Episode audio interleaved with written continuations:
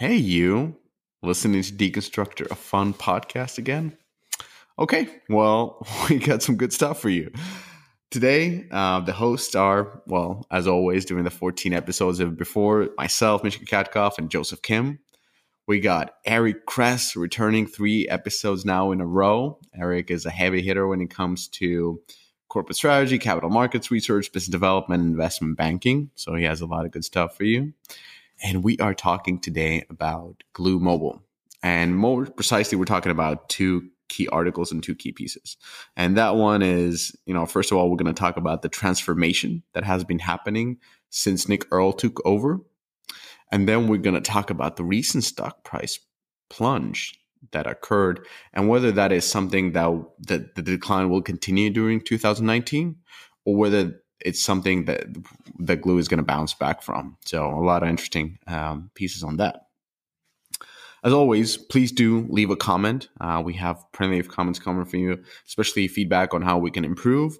Uh, one of a few of the people were asking about uh, timestamps. Um, that's not going to happen. Too much work. But but a few of you were also asking for links to the uh, the articles that we that that you're that we are deconstructing, and now the links have been added in the description of this episode. So please go ahead, click through, and and um and enjoy those ones. And as always, please do leave more comments. Please rate this podcast. And please subscribe on whatever podcasting platform you're you're using for listening this one. That's all. Enjoy.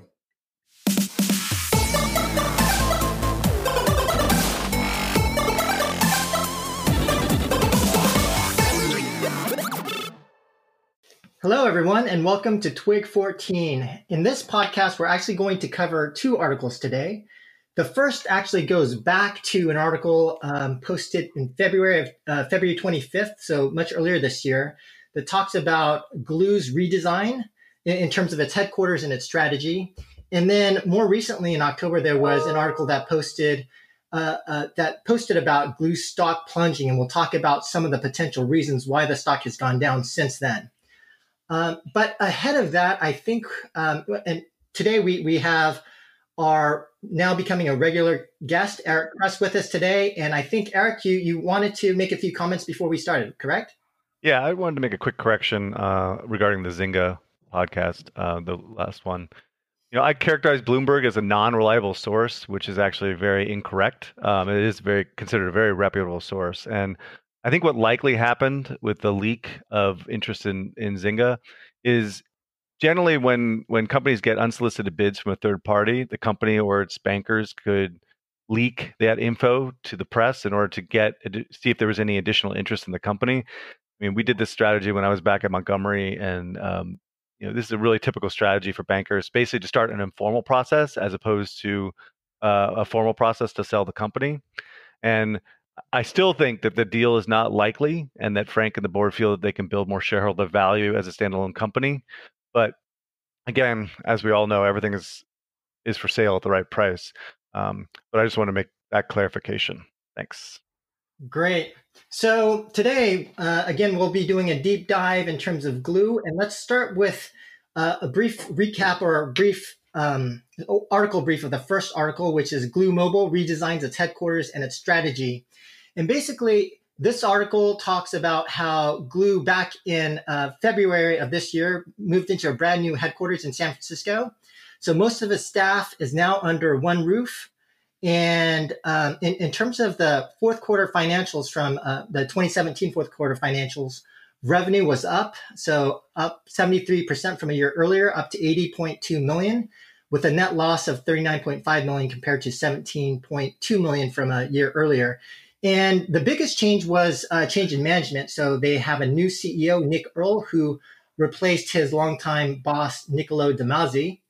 And the company's, uh, from an employee perspective, is down to was was down in February to 548 employees from a peak of 850 from a couple of years ago. And so, uh, VentureBeat interviews Nick Earl and their chief revenue officer Chris Akhavan, who talk about their new strategy. And essentially, some of the key points from the article state that, for example, they, they, they put a lot of their teams and co-located them together. So three of their five studios are now in that new headquarters in SF, with the remaining two studios, one being in San Mateo doing sports, and the other, the Hollywood group in Toronto.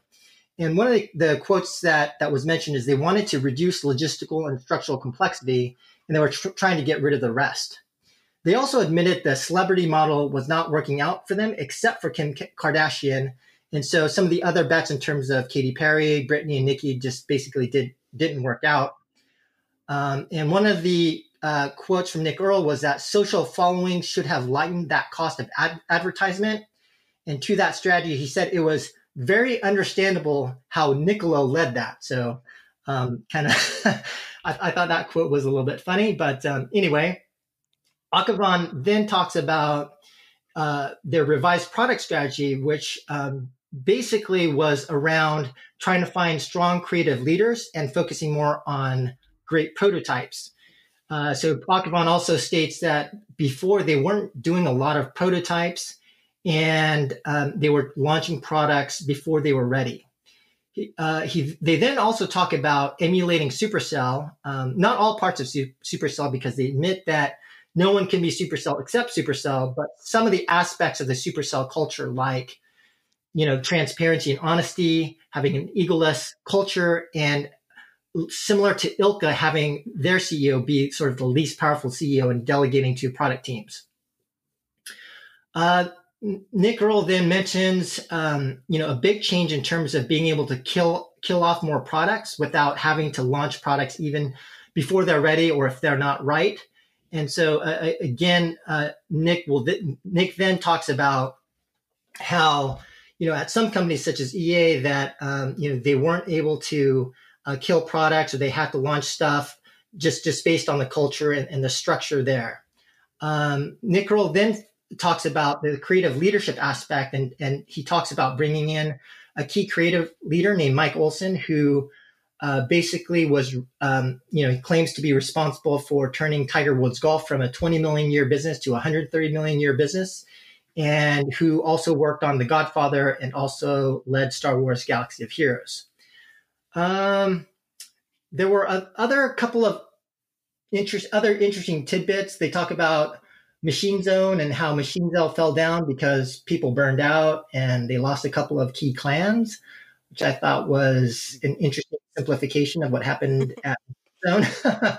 um, and then probably the other key point was around the, this notion of going lateral, but not uh, or about not going lateral, but going deep. So, as an example, they talk about Kim Kardashian and then just trying to churn out a bunch of reskins of Kim Kardashian rather than doing sort of the Kabam strategy with Contest of Champions, which is to like take a game and just just really deepen the monetization and make it as deep as possible.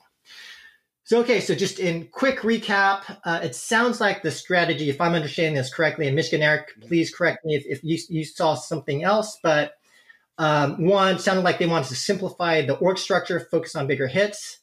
Um, they wanted to actually figure out game design before they started working on production, focus on more game prototypes. They wanted to bet on key creative leaders like Mike Olson. They wanted to emulate supercell culture and they wanted to go deep, not lateral. So, Michail Eric, what do you guys think? Did I capture that correctly? And do you think this makes sense? I want to I want to just state one thing. Um, okay. I don't know how, but but they got so much space on TechCrunch. This article was literally eight pages. Like it was. It, I'm not I'm not hating on it at all. It was really interesting to read, but it was the longest article I've ever seen on TechCrunch. Like you would assume machine learning or AI would get this much space, but Glu was able. So so props to whoever is heading their communication because they have the best relationships with with TechCrunch. So so that's uh, and I will link this article in the uh, in this in this podcast description so you can marvel at at everything and just read through it. But it is it is as much space anybody has ever gotten on, on TechCrunch. So that's my first take. but yeah, um, Eric, did you do you have any thoughts? You know, I, I'm I'm going to go into a little bit more la- a little bit later in terms of kind of their overall uh, view, but uh, the strategy of creating development teams under one roof in San Francisco seems at odds with almost every other strategy that I've seen in yes. the business. Um, yeah. Everyone knows how expensive it is in San Francisco, competition or talent. Um, it seems much more makes much more sense to create a city state model in more low cost areas. That's the one yeah. thing that stands out to me. Right, I I totally agree with you. And when we talked about Zynga last uh, during the last uh, Twig podcast, we, we mentioned that um, R and D for for other companies outside of, of the U.S. companies that are here in San Francisco, like Zing and Glu, um, was thirty to fifty percent lower. So Rovio, Gung Ho, Nexon, it's like you know um, the, R and D as a percentage of, of, revenue is like you know twenty percent relative to ten percent. And on top of that, I, I think that know, sales and marketing clearly, you know, a higher percentage of revenue as well. And then culturally, I just feel like you've got great like PMs and, and um, probably UA folks in the San Francisco Bay Area, but there's definitely kind of a mercenary culture here and, and certain types of, of functions like game designers, for example, I, I think uh, are are much better in, in other areas of, of, of the world. But well, yeah, I, am gonna I'm gonna I can counter that. I mean, I've you know just like you, Joe, I've I've ran a studio in San Francisco, and I, and I worked in San Francisco for for over four years, uh, um, yeah. running game teams, and um, I have to say that that the talent you can get, you know, you can get in in Bay Area is excellent. And of course, it, it costs more, but at the same time, you know, um, I'm running studio here in, in Helsinki now, so so it's not you know it's not cheap uh, of course, it's much cheaper when it comes to the personnel costs, but at the same time, you know, there's a lot of other type of costs that you have when you're running um, a studio in in um in Europe. You know, the social costs and whatnot they're they're pretty high, and they're even they're they're hidden away from the salary. So so when it comes to overall the cost of the team.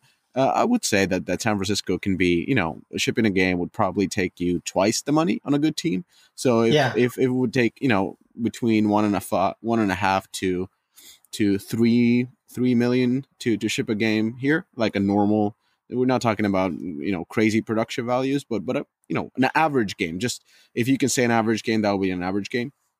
Then in, in SF, it would start from three, and it would be probably close. I mean, it can get up to twenty if you're if you're at EA or anywhere else where you have teams of fifty but but at the same time, you know, you you get you get good talent. You can't argue that. The engineers are phenomenal. The the people are really hungry, and most of the people are quite young in the sense that they don't have family and they work super hard.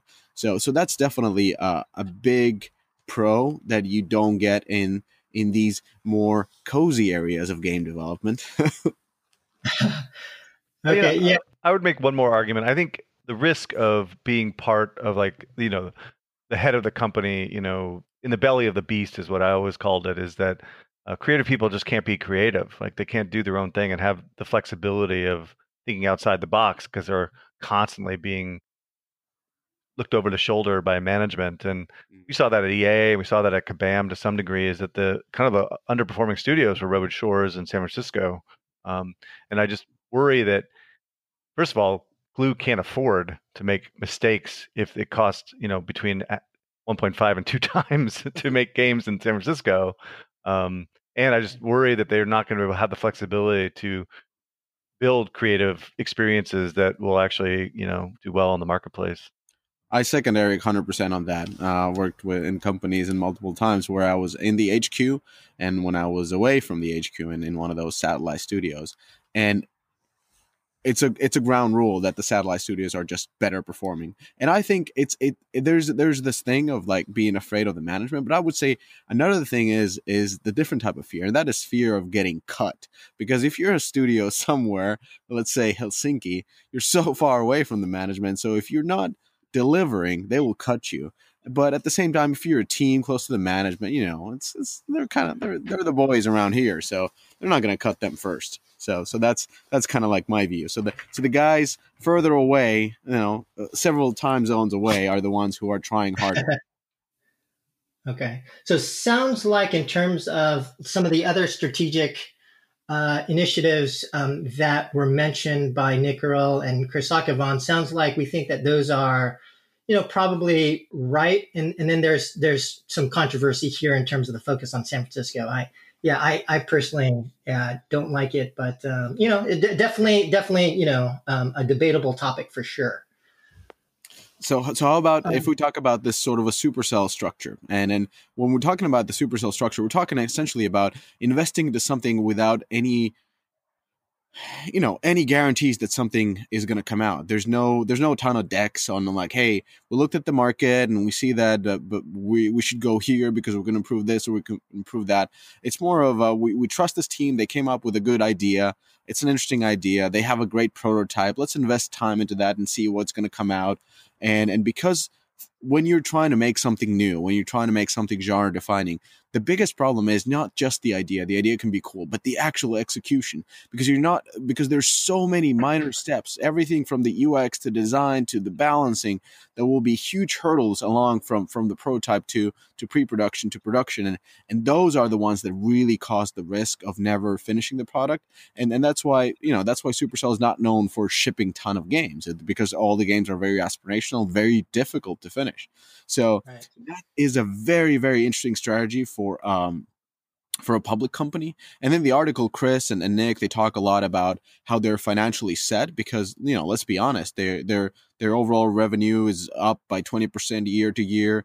Design Home is is really steady. It has it has grown 60% last year alone. They got their, you know, their one-off um reoccurring hits, everything from MLB to um, do they have other tap sports games? I think MLB is is the one. They used to have the tap football, but but the tap studio in San Mateo is is you know churning turning out great great games, uh, well monetizing, and then they even have this Kim Kardashian still still bringing tons of revenue out of out of uh, I believe it's run from Bangalore, or or uh, I think they have uh, some other India location. Maybe not Bangalore. It was, it uh, was might be Hyderabad. Hyderabad, yeah, Hyderabad. Yeah, that that's the that's the one. So so they have they, they're talking about that they have this you know solid portfolio where they can take risks, and then and then they are taking these risks, and I think you know i think it's i think it's really interesting. I think it's it's it's what all the game developers want. That every time you you talk to anybody they want they're they're talking like they want to work just like supercell works. But but at the same time it's it's it's it's it's really it's just really interesting. Uh i i don't know. What do you think about this this approach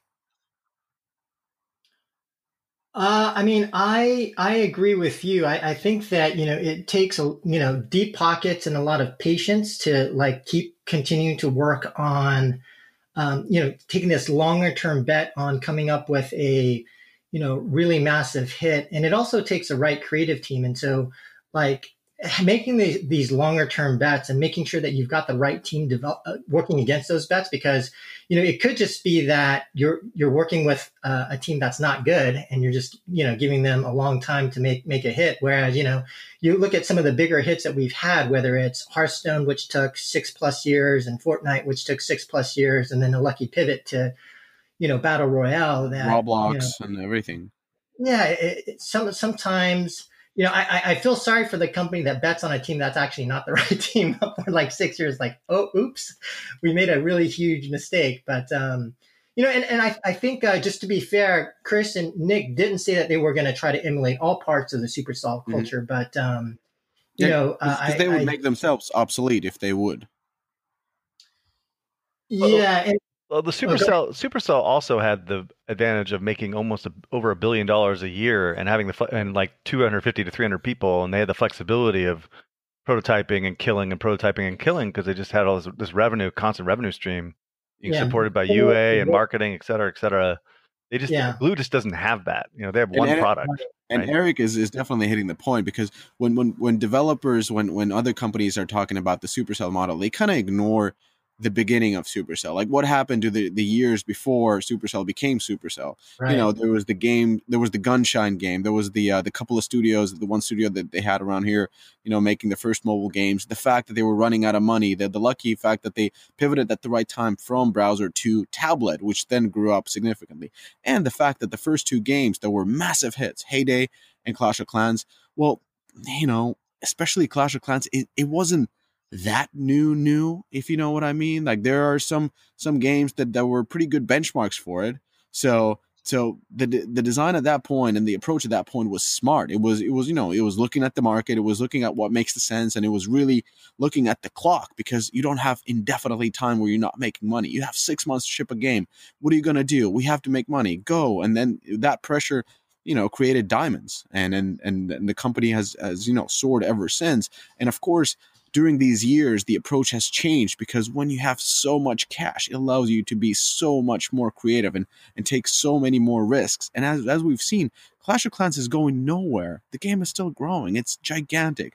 Hay Day hasn't probably gotten an ounce of marketing for the last five years. And that game makes what probably 150 million dollars a year with a team of i don't know maybe five or seven so so they, they are in a phenomenal position uh, and, and and of course that gives so much more safety to kill 100 games they can be killing games for the next 100 years and there will be still money in the bank. So so you know. Yeah definitely a good point eric and the other examples that i mentioned whether it was hearthstone with blizzard or you know epic with fortnite those companies were in a position where you know they didn't have to rush the product out. So 100% agreed in terms of, of, of that point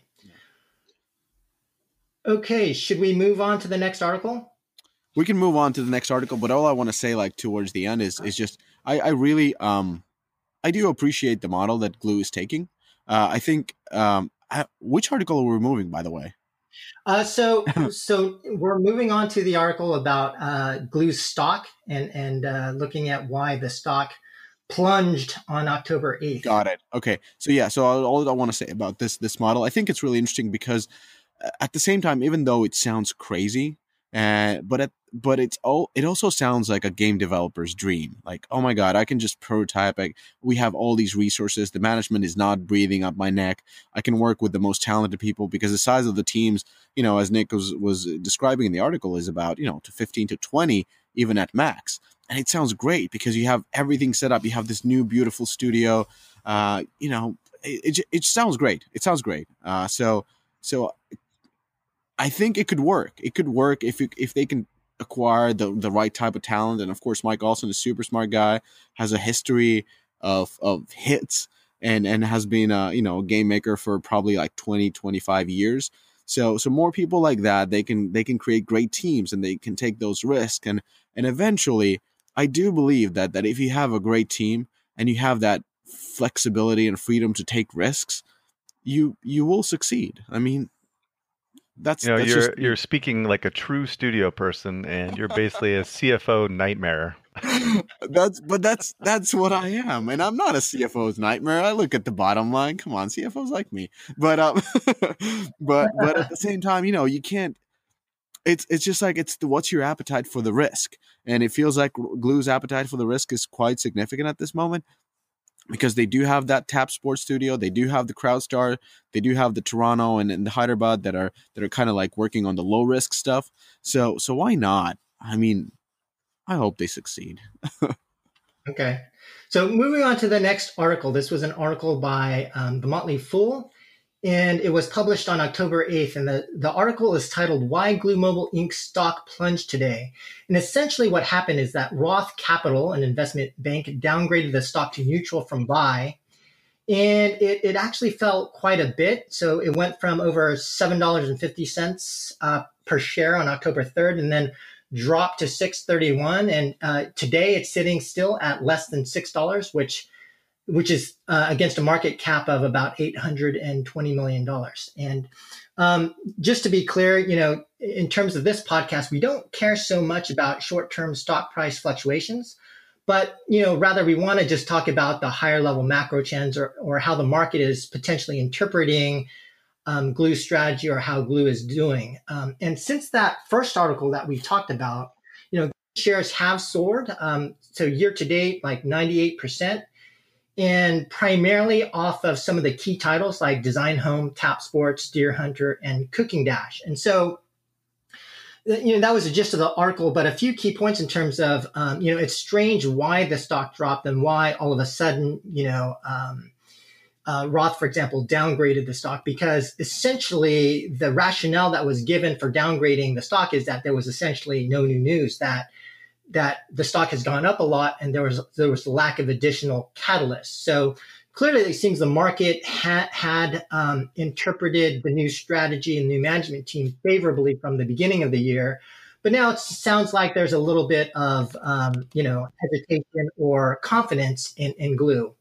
So with that, um, Eric, I know you in particular are very familiar with Glu. Um, it'd be great if you could drop some knowledge on us in terms of how we should interpret what's going on. Yeah, I mean, Roth Capital's downgrade is kind of uh, is interesting because it basically claims there's no near-term catalyst for the company, and I agree. Like, there's no new games that are coming out. that are going to help move the needle, um, and and you know a lot of the a lot of the stock movement is likely on momentum because stock market was going up, and now we're actually seeing some weakness across the tech sector in general. So they're starting to lose even more market share. And I guess what I would start with is I kind of consider Glu a really struggling company that had did an amazing acquisition. Right, that's kind of where they're at right now. The former CEO Niccolo got Crowdstar for super cheap. I consider it like the second best acquisition in the mobile space to date from a valuation perspective, value perspective. Uh, after Playdemic, you know, Golf Clash uh, that Warner bought. I mean, that was an amazing acquisition. um, you know, Crowdstar was acquired by Glu uh, based on Covet Fashion's revenues and for about 45 million with some earnout, I believe. Um, and with the promise of Design Home, since that time, Design Home has made over 130 million, um, and it is on track to be the biggest title ever for Glu. You know, so that's what's driving the majority of their upside right now is this acquisition um, done by Niccolo, which is which was great, phenomenal. You know, oh, but yeah. historically, Glu has had these has has had these boom bust cycles twice before. It was first with Deer Hunter early in the, in the mobile cycle, um, and then with Kardashian. With Deer Hunter, they became a prolific developer of some sniper based games, and they made a million different sniper based games. Each one did worse than the last, right? and then in in the Kardashian time, they built uh, tons of celebrity games. You know, Nicki Minaj, Taylor Swift, Katy Perry, etc. Which Kardashian was the only one that did really well. The rest of them were kind of train wrecks, right? So each trouble, each time the company saw some success, but they struggled to replicate that success with subsequent launches. And the stock dipped, wild, you know, rose to like six to seven, eight dollars, and then flew went right back down to three to four dollars.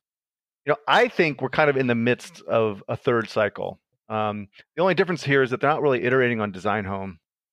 And Nick, uh, you know, the new CEO, to his credit, is really supporting Design Home with tons of UA, tons of resources to support live services, content updates, and et cetera. And they're doing a really good job of supporting that game. But there are some real fundamental issues with Glu that I think are behind the scenes, you know, in, in terms of, um, you know, issues with the company and why I think they're struggling that kind of need to be addressed right? And so the one is what we talked about before is the San Francisco office doesn't make any sense to me. Um, I think a lot of the success in mobile, even at EA, was SimCity in, in, in Helsinki, Star Wars Galaxy of Heroes from the Sacramento team. And I know anybody who's listening that actually worked on that team knows that that was not a smooth uh, operation, but yet they were allowed to actually do what they needed to do to make a successful game. And it's by far the most successful game EA has ever made um, in mobile.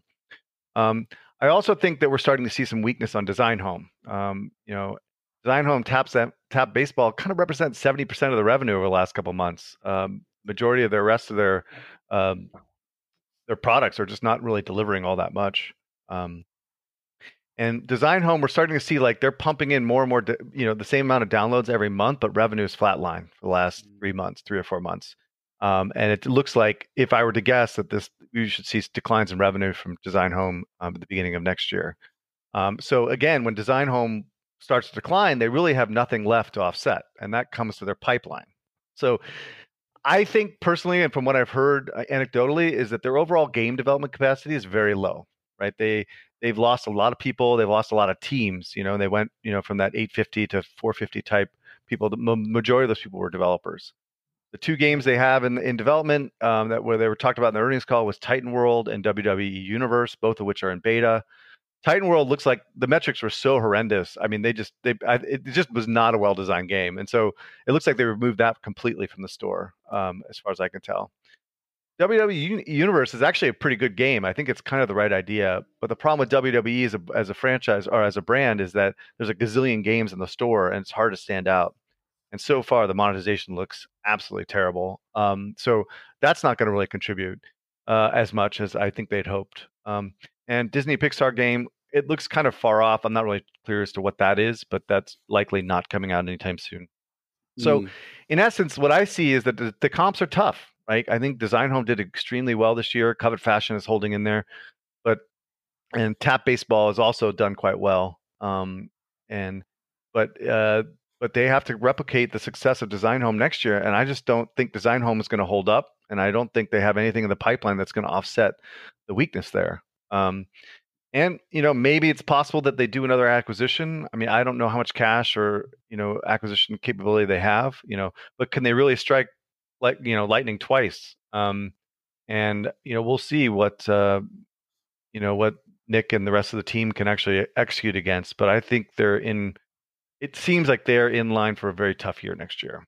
Mm. In my well, opinion. Well, let me let me take a stab at it as well. So, you know, I was I was kind of looking at the portfolio. I can see the same things. Of course, Design Home, you know, bringing most of the revenue, but MLB was actually really great this year as well. And what you can see is, yes, I do agree that Design Home seems to be kind of tapped out at this moment. But at the same time, I was looking where the revenue was coming from. And most of the Glu games, like overall Glu's portfolio is generating 75% of revenue from US alone.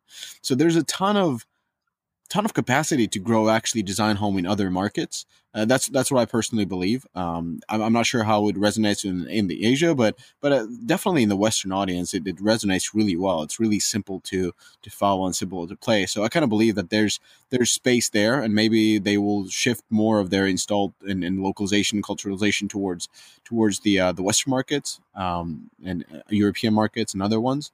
Uh, the second part is is the um, Kim Kardashian. It actually has phenomenal revenue to download ratio. Uh, so I'm not sure how much growth there is, but we, we, can see that the growth happens every time when the season comes in.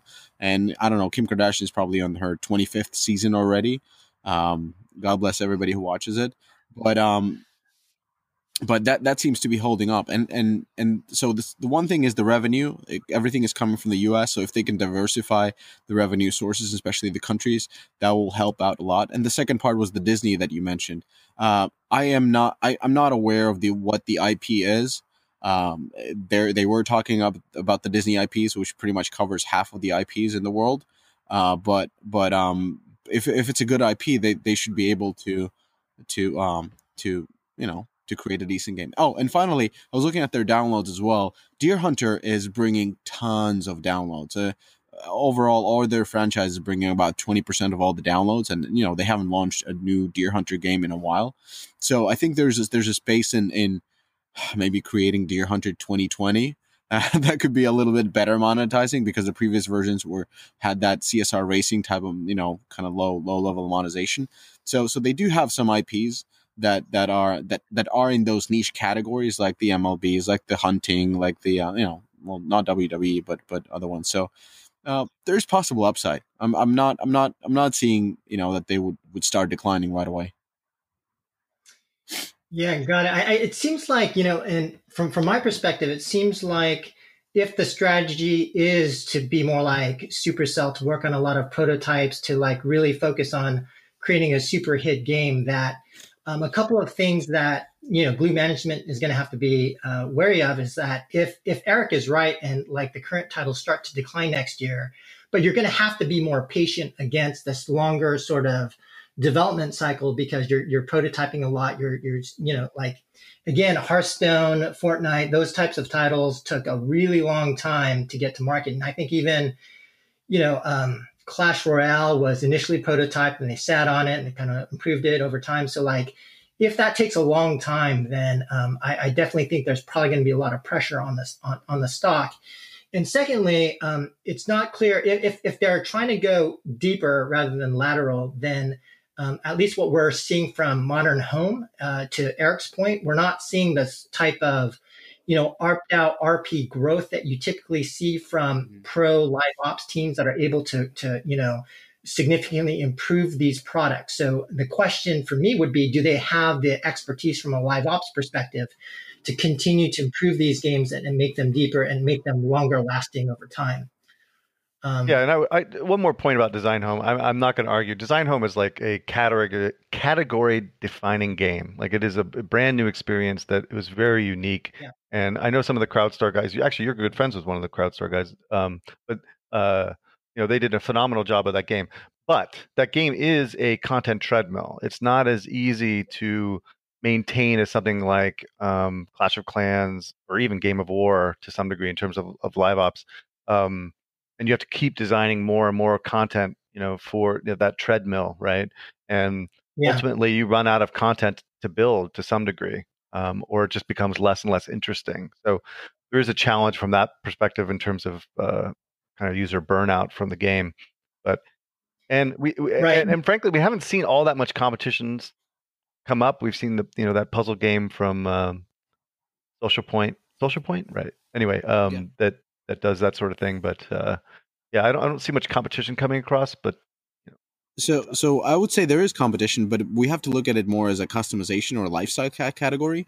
And when we when we look at the customization category, you can see uh, Love Nikki, the uh, the Tencent version of Dis- uh, Covet Fashion. That it's it's on this. It, I mean, it's on a crazy run, right? They have I think fifteen different versions, but the one of the versions is because one for every market, but one of the versions is on on par with Design Home in terms of revenue, sometimes even capping it. So uh, when you when you look at Love Nikki, which is which is um, you know covet fashion on steroids, you can see a lot of a lot of innovation coming in and, and much more deeper um, monetization mechanics that come in through through this immersive RPG gameplay. And you know they have everything from merging to evolution that happens through through different pieces of, of clothing and so forth. So I mean we have full deconstruction on Deconstructor of fun of that game, but but I would argue that there's ton of of room to improve those games uh, to to uh, double their their ARPDAU at least. But um, we haven't seen that happening, which is be, which been which has been kind of surprising to me because those games have been live for a while, and I would assume that they would have, you know, the uh, I don't want to say the balls, but but the kind of like the need to innovate and and improve and and follow what what the uh, what Love Nikki has been doing. So yeah Um, I want to underscore a point that Eric made earlier, but you know, it- so if we kind of look at the timeline here in February, you know, uh, Nick Earl, new CEO, Nick and Chris Akhavan uh, announced a new strategy. The stock's been going up, and so there's been like a, a, a finance or banker's narrative around Glu Management having executed a significant turnaround.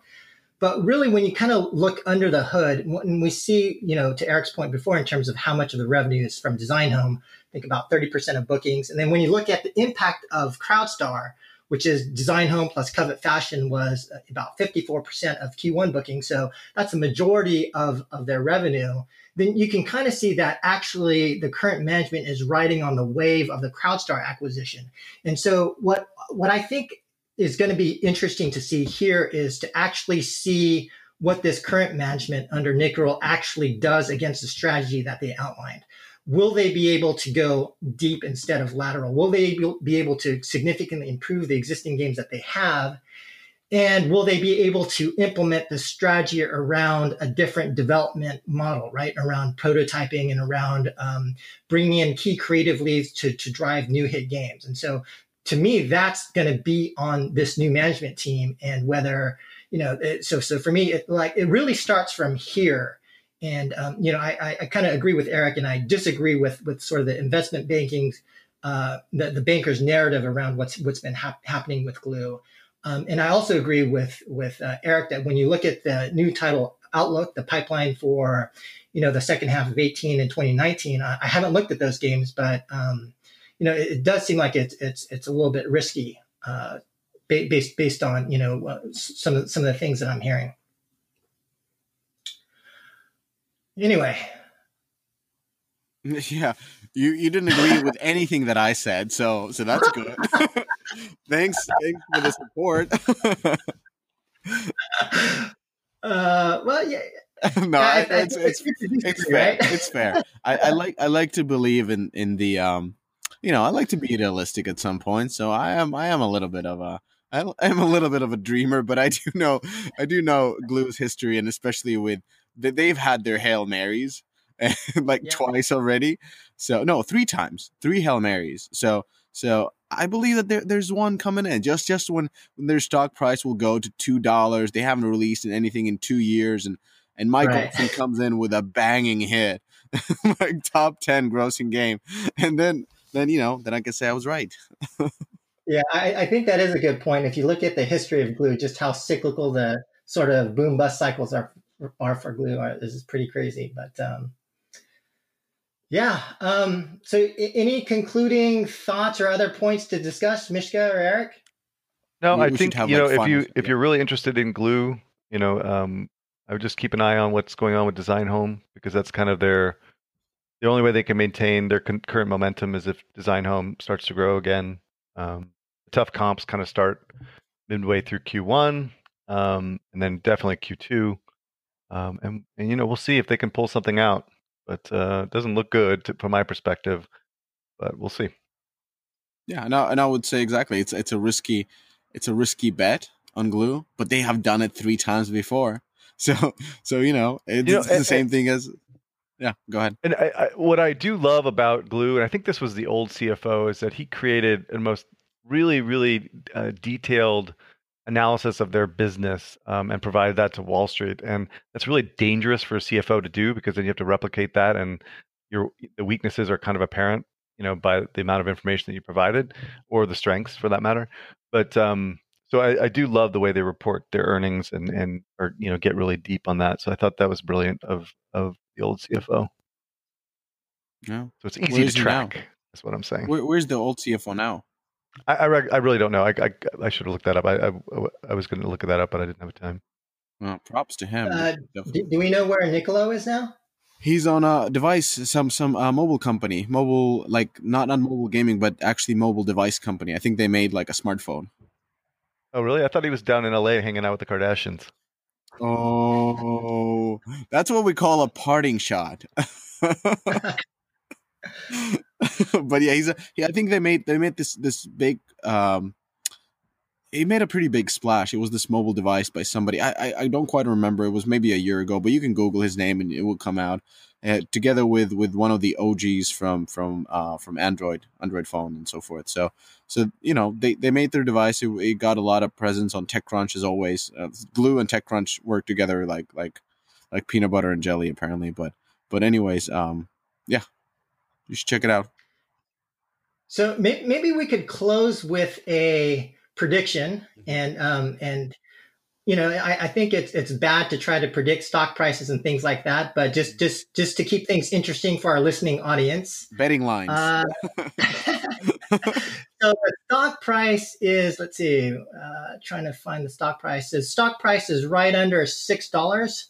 Market cap of about eight hundred and twenty million. So, uh, Michigan, Eric, maybe we can hear your prediction for the stock price or market cap for the end Hmm. of 2019. Can I go first because I'll be more wrong, and then then it, Okay. okay. So so my Okay. prediction is that the stock price uh, by the till end of 2019. So we're talking about more than a year, right? Yeah. Okay. Okay. Okay. Well, given that their stock price a year ago was below three bucks. I think Yeah. they're gonna they're gonna end up somewhere. So it, it I don't know it hard depends on a lot on the new launches. So I think they're gonna be at four and a half dollars in in in in two years, and in three years they're gonna be at um, nine dollars. It's the cycle. That's got to be the worst worst thing I've ever heard. I mean, that's like the- the worst prediction ever. I I, I that's, think the that's why I stock will don't be. work, that's why I don't work for banks. I think the stock will be at around four or a little bit below four by the end of next year. Mhm. Is my guess. yeah. Right. Yeah. yeah, I actually agree with you. I was, I was, I was going to say 350 to four. Yeah. By the end of See, next year. we were all in line with that, but but you guys are wrong on the on the two years. That's I got my money on Mike. And for the record, after all this Zynga talk, I, I think there's very, very, very, very little chance that anybody would be interested in acquiring this asset. Just to be clear on that one. Got it.